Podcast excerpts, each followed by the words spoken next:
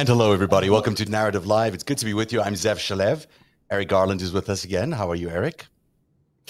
To quote Keith Richards, it's great to be here. It's great to be anywhere. It's also great to be seven days away from what I think is going to be a momentous, momentous election. I really am expecting a tremendous amount of votes for the Democrats. I just, I know I'm, everyone's t- talking about the exact opposite about this red tide and about this red wave. I just don't see that happening. I think that in seven days from now, we are going to have a watershed moment in American history where we really are going to see the Democrats. Uh, I would call it a landslide. A landslide might be a little excessive what may they may achieve, but I think they will win the Senate and the House. And I think there'll be all sorts of surprises in various state houses where you know some polls are showing that some state houses are going to flip to Democrats, and then of course the big governors races and some other races are going to go Democrat too. So I'm feeling pretty bullish about the next seven days. It all is up to Americans to actually just go out and do the voting that they need to do. This always reminds me of South Africa's election in 27th of April 1994 is the day that South Africa had its first fully democratic elections, and people showed up in hmm. their millions lined up. Um, there's these long lineups of white, black, every kind of race you can imagine, all lining up peacefully around the country, deciding on a new future, deciding to move themselves into a new dynamic. And I think that's what this election is about. I think this is going to be the election that the GOP gets counted out. And if they do get counted out, it means that the rest of us is able to actually forge a new America that is going to be far more equitable and far more about what the founders of this country promised than ever before. So that's my hope for next Tuesday. It's, I'm putting all my energy into that, and I hope everyone votes away as we try to save democracy. And I think we have a good shot of it. It's really special that you can share that with our American audience here that this is a precious thing to be able to have your vote counted, your voice heard. And I mean, I think the Australians have had the best deal with democracy sausages. If you vote, you get free sausage, which is, and they have like a department of democracy. I'm not making this up. It would be a good joke, but they really do this. And I'm like, those are civilized people. It's like, how do we get them to vote? Make it illegal not to vote. And if you go vote, you get sausages. But in other places, people stayed in prison 20, 30 years. they were willing to be subject to all kinds of violence and indignity. And uh, you got to watch it go over to that first vote in the new South Africa. Yeah, and it was really a remarkable moment in time. It, it, was truly historic, obviously, and to just be working at a local radio station. There's one of my first jobs at in journalism. I was like loving every minute of it, obviously. But mm-hmm. that morning, we were nervous. There was a little bit of nervousness in the air you know, the choppers who do the traffic reports for our local radio station mm. were the first sign that things were going to go well because then they were up in the air and going to all the polling booths and the polling stations saying, no, this looks peaceful. It actually looks fine. People are getting along just fine, standing in line, having a democratic process, getting to see each other and quite joyously so. As we know, it landed up being the election that elected Nelson Mandela the president of South Africa, a very different new South Africa with the whole course of South Africa changed. And I think next next Tuesday is really that kind of day. You could really see that happen. Now you met Nelson Mandela, didn't you? Yeah, I met him a couple of times. When I say meet, I am so uh, in awe of the guy that I didn't actually, as a, just a very young junior producer, I was there and I said hello, but I did not interact in a meaningful way. But I'll tell you, there's a beautiful story where he came to this radio station, Radio 702, where I was working, late at night for a talk show that I was producing to answer calls. And it was a really big deal. Mandela was coming around during the election campaign. And so he comes in there, and the executives of the radio station had laid out this very nice table of food and all sorts of stuff, as they would for any VIP guest. You know, he arrives, he's gracious to everybody. He's, his soul enters a room like well before he does. You just feel him in the space, and it just, and then he comes in and he's just this smile beaming out of him. You know, after that kind of years of imprisonment, just to have that kind of but he also had this beauty where he didn't talk to all the executives. I mean, he did say hi to all the executives, but the person that he actually landed up sitting next to was the station cleaner who had been there cleaning the studios every night. And he sat huh. down with her and he had a piece of cake with her. And um, it was one of those moments where you thought, oh, this is just a very precious precious human being who is single-handedly wow. changed a country you know and it was single-handedly it was something he did just on his own the night before by the way i should tell you there was like it was tense as anything. Like it was nothing was felt like it, it was going to hold together. I was on the phone with nelson mandela's people demanding we get the first interview with him which we did the next morning on a broken telephone. And uh, uh, and also interviewing Mangosuthu Wait, you, you get the first interview with Yes. Nelson Mandela? Yes, I'm one of my greatest uh, bookings ever was to get the first interview with Nelson Mandela, and it was because I went to his spokesperson and I said, "This is after the elections, so after his vote, I got the first interview." I did this because they were going to give it to the government broadcasters, the SABC, and I literally blew up at Carl Niehaus, who was then his spokesperson, at the night before, and I said, "Carl, after everything, because I'd worked at this radio station that was pretty." democratic leaning and independent and was right there all the way through the entire thing and I was like, after everything we've done you, for you, you're going to let these government broadcasters have you first? And he reneged. He's actually said, yeah, I'm not going to do that. I'm going to give it to you. So it landed up being a very broken phone conversation of a cell phone and Nelson Mandela was hard of hearing. But it was an interview. So it got on the air and I got to say, congratulations, Madiba, probably amongst the first people in, in South Africa to be able to do that on that day. So uh, Wow. that, that was a good day. It was a good day. And I think next week, I mean, if people embody this idea that this is a change election, this is not just an election about inflation or abortion, all those things are super important, but it's also the future of America. And this is really what we're voting about. We're voting about is it going to be a democracy? Is it going to be a, a whatever version of autocracy the GOP want to enforce? We are moving in one of those directions. And we're going to decide, I think, next Tuesday which direction we're going to move into. So um, it should be that every single person who can vote does vote, and hopefully they do because it's uh, the vote of our lives. Well, another major facet of this election is it comes on the heels of one that we're still investigating that was so beset by violence and controversy and that was a subject of a massive malign conspiracy and we're doing it again and the question is what's different the US attorney's offices have been naming their election officers now, this is the US attorneys so there's the, the feds the DOJ Yeah. because those guys are tireless these days they are announcing the points of contact are for anything that that smacks of criminality, fraud. We're on it. So if you're worried that your vote is somehow going to be tampered with, there are more eyes on how this is all working than there has ever been. And on top of that, the turnout is extremely high. This is not a typical midterm election. It's almost assured that when one party takes over the White House, that there's a backlash. Uh, It's a very common trope and pattern, and that is it's certainly the numbers in some of the elections that we're seeing in some of the poll data, like Cheri Beasley versus Ted Budd in North Carolina. I just saw that's down to a one point race Interesting. there, and uh, You know, 25 million people have cast their votes. Most of those people are Democrats already. Now, they're not the younger demographic, apparently. They're still, the younger demographic is probably going to show up on that day, which is actually quite good because it means that there is going to be a buildup into that day as well. But the fact that 25 million people have already voted, that's a lot of votes. And mostly Democrats, mostly people motivated by saving democracy and by abortion. Those are the things that they're voting for.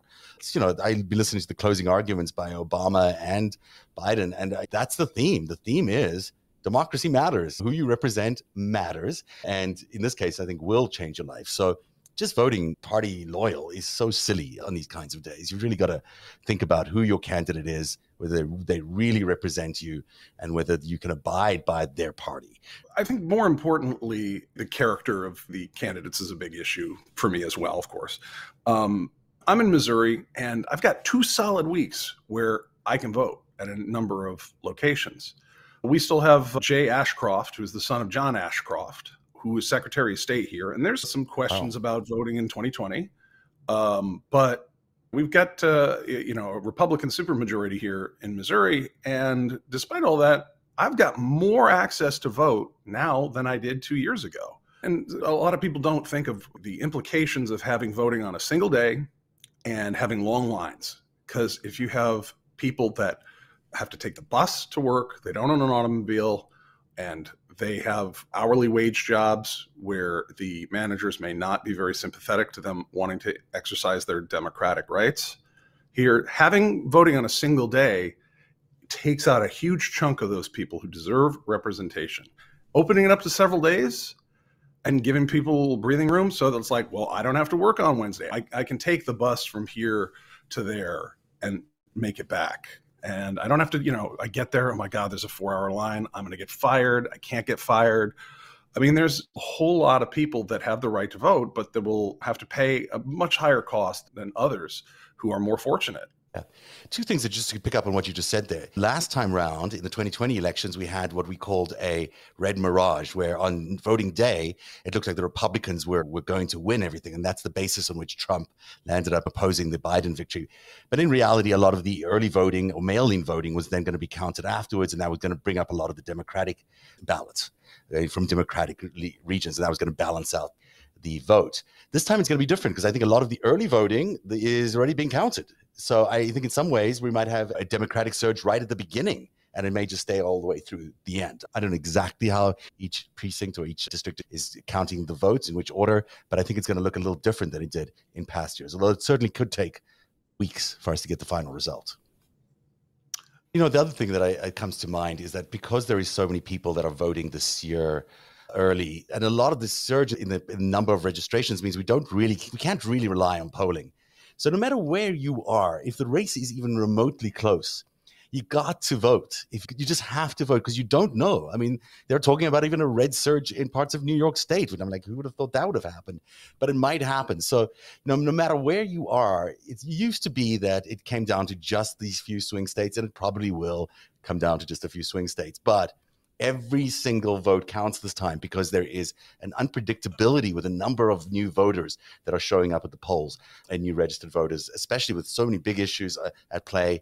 You just got to believe that every vote must count. And that means everyone needs to go out and vote. So if you haven't made a plan yet, do it. And then also dreaming the possibility of what it might be. How amazing would it be to have House and a Senate and a presidency that could fulfill some of the Biden agenda? which is, smart and uh, it does the job and actually takes care of the people of America and looks to the future and competes with China and does all these things that you want an agenda to do. And how great it would be for just a little bit of time for America to actually pull the stuff together, get us back on track, and then proceed with the future, which will be quite phenomenal if we can do all those things, whether it's semiconductors or AI or all the other incredible things that freedom can help us develop. That can only happen if we are get this agenda through. And you know, you don't want the GOP shutting down the government in the first week or starting investigations about nonsense like they did with Clinton. I mean, this is not what we need right now. We need a really big, decisive victory that says to the world and says to all of America, this is who we are, this is who we're going to be, and this is how we're going to march forward into the future. Well, I mean, we are making strategic moves as a nation because of the Biden administration that have been 50 years in coming including disengaging with China, not deepening our commercial and industrial ties with them. In fact, shutting them down and drastically changing the world supply chain. That's huge. Yeah. We've been doing the other thing for over 30 years, and there were good reasons th- theoretically to do it, even though we probably should have read America versus America by Wang Huning, who's you know, who's like, here's how we destroy America, and that guy's. It was just there black and white. I didn't realize it's it was so, written there. we need to take their farmland in the Midwest, and then oh. you know. Okay, you know? that's their plan. yeah, and oh, you know, make sure that when you manufacture stuff for them that doesn't work because they really rely on technology and they don't have traditions that we do that go back a long way. So if their stuff breaks, they're going to cry all the time. So maybe the decision to engage was a little optimistic on our part. Uh, well, that's done. And, you know, yeah. Ooh, it has it hasn't worked for them. they seem to be in a lot of trouble. They are going to try build this alliance with Russia and march on into the separate universe that they're in. But the rest of the world is not coming along with them, as far as I can tell. Well, maybe Bibi Netanyahu will. But um, it just certainly seems to me like the Biden administration has done what they've needed to do to get us to a point where we can reestablish America's leadership in the world. But then beyond that, now is the chance for the American electorate to actually choose to be united under one agenda that actually takes us forward. There's no point in this combat politics that we've been doing that has been inspired by foreign forces. These are things that China and Russia and all these other states with these skills in propaganda and skills in creating division and polarization. It's not because we genuinely hate each other. I just don't believe that. I think that we just have to get rid of the party that sold out and march forward to the party that has a plan. And then beyond that, we need to rebuild a, a, strong conservative party or conservative movement in this country that is like the old uh, GOP was, because that really is where most of Americans are living. And, and most of them aren't driven by politics, but by their needs mm. and economic issues. And when we're going to rip out the supply chain from China, and we're going to start making semiconductors in Southern Ohio. Um, yeah. You know, I forget what the calculation of investments is going to be, but it's in the gazillions. 50, I mean, yeah, that's 50 billion or something. It's a lot. And then 100 million was just one plant in New York last week. And the interesting thing is, we're also going to, that's going to create another competition in all the other stuff you need to make semiconductors in. Competition? Something yeah. we're not, you're not used to. uh, we had, well, so Zev, do you know what Route 66 is? I do. Of course I know what Route 66 is. Yeah. All right. So you know, you know this the Nat King Cole song. Yes. If you have a plan to travel west and goes down the cities. I've it goes from St. Louis, Joplin, Missouri, and Oklahoma City. I've driven from from St. Louis to Oklahoma City on every chunk of the old 66 that is left. And the Eisenhower highway system overtook that after the war. But when you go down 66, the real 66s, and you have to get onto it and then you have to get off because like it, somebody built a house in front right. of it. It's, yeah. it's wild. Parts of this country, in the middle of the country, these humble parts of Missouri and Kansas and Oklahoma, these little towns that kind of fallen into disrepair, but they were part of an industrial landscape, an industrial ecosystem where parts for the railways or for the automobile industry they were all over. And so these towns that they're, they're forgotten and then flooded with drugs and you know despair you have people living there. The reason for that town's existence has appeared and no one really explained it to the residents. And that's not their fault right? You know i was from a town that was never very pretty but it had been at better times before. Yeah. and we started ripping out entire industries and putting them in other countries it's not just we think, oh, well, Detroit sucks now and it's a mess, which is true. But it's not just the Detroits, it's the the little towns where you just you, you put an industry there and employs 80 180 280 people and that's a reason for that town to exist there's yeah. prosperity you have a school you can go to it's small enough you know you're when they talk about the real america and that small town life. It's not about Republican or Democrat. That's about cohesive, and there's a reason to be there, and there's some pride in what you create there and what you build there. We went That's away from neither, that. Yeah, it's neither Democratic or Republican. It's just the American dream, and the American dream is still out there. It's still very viable. Now's the chance to recapture that. You know, it's true that during these last few years, uh, there, you know, Chinese monopoly on all this production has meant a lot of jobs has moved over there. That's going to come back now. We can build that. There's nothing that says we can't do any of the things that they do in China in the United States. It's all perfectly okay for us to do it in the United States, and we should be doing it. We have people who are smart and capable, and we have new technologies that are going to make it more efficient, easy to do, and why not? Let's talk a little bit about what's in the news because we're gonna we've just spoken for 30 minutes about just our opening dreams and ambitions for uh, next week, which is great. And uh, Pelosi I'm gonna, I said Pelosi who done it because I am going to just go out on a limb here and say, okay, there was a guy who attacked the speaker's husband. Yes. For political motives. Yes. But it feels to me like maybe someone behind the scenes is prodding all this because it does certainly benefit one party or the other, or certainly one party and then also elements within the other party. But when I looked at the Republican immediate conspiracy theory that popped up through Elon Musk's account on Twitter, I was like, wait a second. They've already got a conspiracy theory about him having a lover and all this other stuff, which is completely untrue, of course. But they had already concocted this within seconds of the news breaking. It's got suspicious for me. I don't know who's responsible for it. And I mean, we know that the guy is uh, Mr. DePape, uh, also Canadian, by the way. Uh, but on the other hand, I don't think that he's just him. I just feel like there's, it's the timing of these kinds of things don't just happen so close to an election, so conveniently close to an election where Pelosi is such a target as she is this week of the GOP. Normally, you know, if they're going to happen at, in this kind of staging, it's going to happen probably through a coordinated method. That's just my opinion. I don't know. Got a couple of facts that'll color that. Okay. So first of all, the DePape construction as a name is very, very unusual. It's neither French nor Italian. So that's interesting. I guess the suspect took it from his stepfather, which is an unusual matter. But he was down in the United States here in a relationship with a woman named Olesya Taub, who is a Russian born nudity activist. Ah, yes. You, there are some details here. Interesting.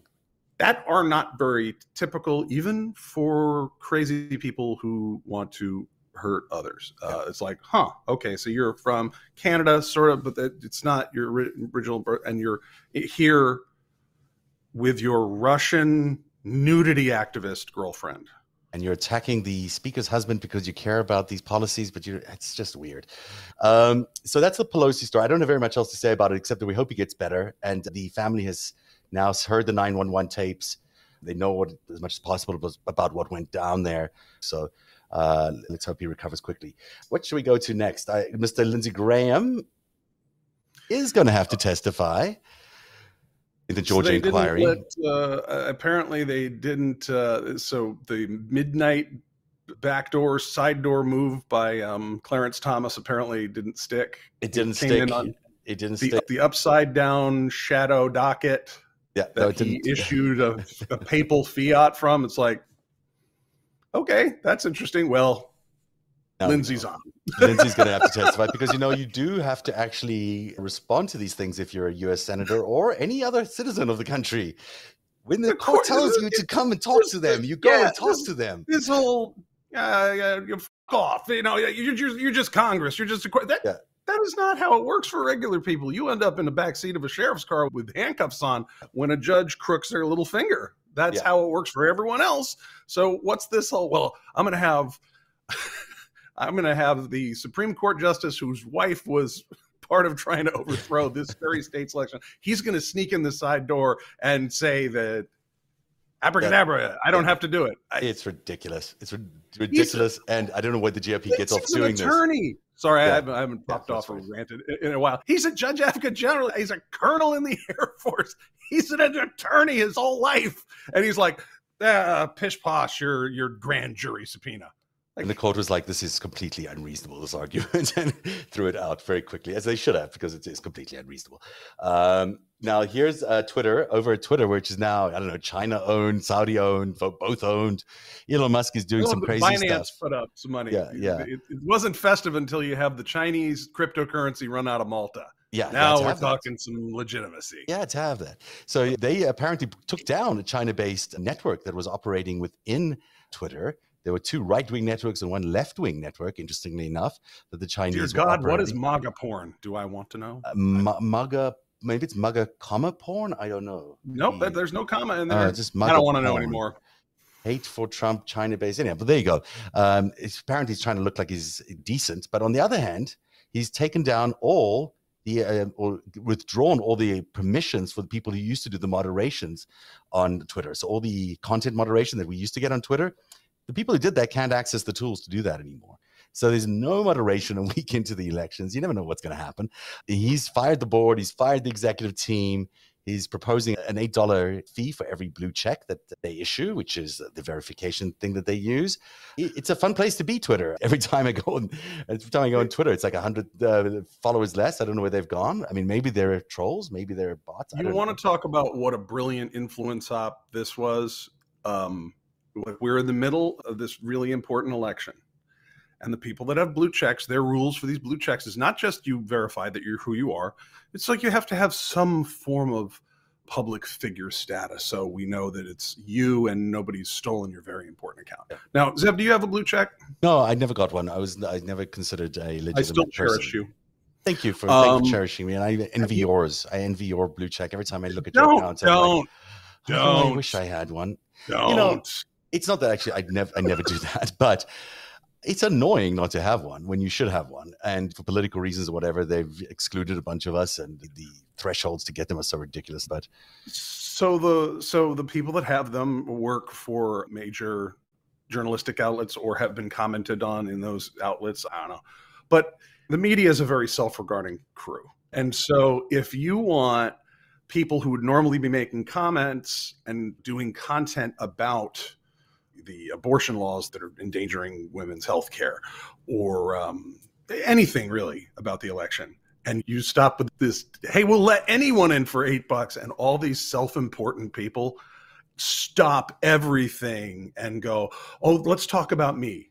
Yeah. No let's talk about the election. Yeah let's we got talk a week about that's a good point you're making there that this was a distraction uh, tool but also I am a little worried about there being no moderation tools available to the moderators there for the next week as we're heading into an election because as we know, you can really tweak an election by uh, dropping in a couple of stories here and there and amplifying them, as Elon Musk showed us on the weekend, or as Fox News shows us on a regular basis. It's not hard to imagine a world where China or Saudi Arabia wanting to lean in on behalf of the GOP, start pushing narratives and making stories trend, and all sorts of things happen uh, in this week leading up to the elections. All right. So, do you know who runs like the top three television channels in France? It's, the government, uh, the state of France. Yeah. Yeah, and BBC. Who runs the Beeb? The, British people do, but the British government uh, appoints everybody. Yeah, British people. Yeah, yeah. They pay a license you know, fee for that. Right. So, in other like China will not let the United Arab Emirates run its platforms. No, they oh. don't. They wouldn't let America run its platforms. Never mind. The Chi- yeah, the Chinese, like you and I could put together the world's biggest hedge fund, yeah. and Beijing ain't going to sell us their, you know, WeChat. How are they? No, I would love to. it. No, I mean, it's. I Can don't I understand. please sit on the API where all of your citizens are talking? I'm sure I would not construct an enormous intelligence operation personally out of that. Yeah, I'm sure you wouldn't. I trust you. I trust you, Eric. Please go. You know, help have have it. Take the entire system. Go for it. Um, it's so what uh, are we doing here? I don't understand why they allow a Chinese asset to buy the biggest social media platform in politics. I don't understand why he's now implementing all these changes on a whim. Like he can just like, okay, I'm just going to do all this by myself now, and we all know it's the Chinese and Saudi Arabia. And the more we say that, I bet you like the less, the shorter our lifespan is on Twitter right now. And I, um, it's infuriating to me that something that is important as a social network that is the battleground for politics these days is being taken over. This was the last vestige of free speech that we had in America. I'm sure we'll find our way out of this because I trust the people in charge. But it's disappointing. I would have wanted Twitter to go in a completely different direction. And we know, just had congressional hearings about how many spies were in yeah, Twitter. Yeah, Chinese and spies, like, Saudi spies, yeah, spies. Yeah, yeah. So yeah. We, how come we didn't have a full discussion on that? Um, it's, I didn't even understand. It wasn't meant to happen. It was like two weeks ago. It was like, oh, the deal's not going to happen. It's falling through. And then suddenly you turn around to what? It's like it is happening. Oh well, now he owns it. I'm sure the people there are desperate because it can't be a fun place to work right now. He's doing a witch hunt for who supports him and who doesn't support him. It's not necessarily a positive vibe over there, but uh, it's still a good place to work. And I'm sure a lot of people are trying to figure out how they're going to survive the Elon years there. So. Every minute of narratives reporting, every story that we break is made possible by our patrons. You too can become a patron by joining at patreon.com forward slash narrative. Narrative, where truth lives. One day, you'll tell the story of autocrats, crooks, and kings who came for our freedom.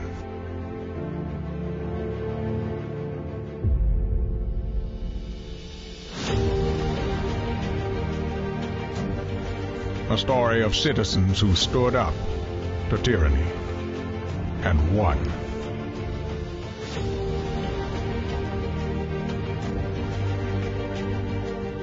The people prevailed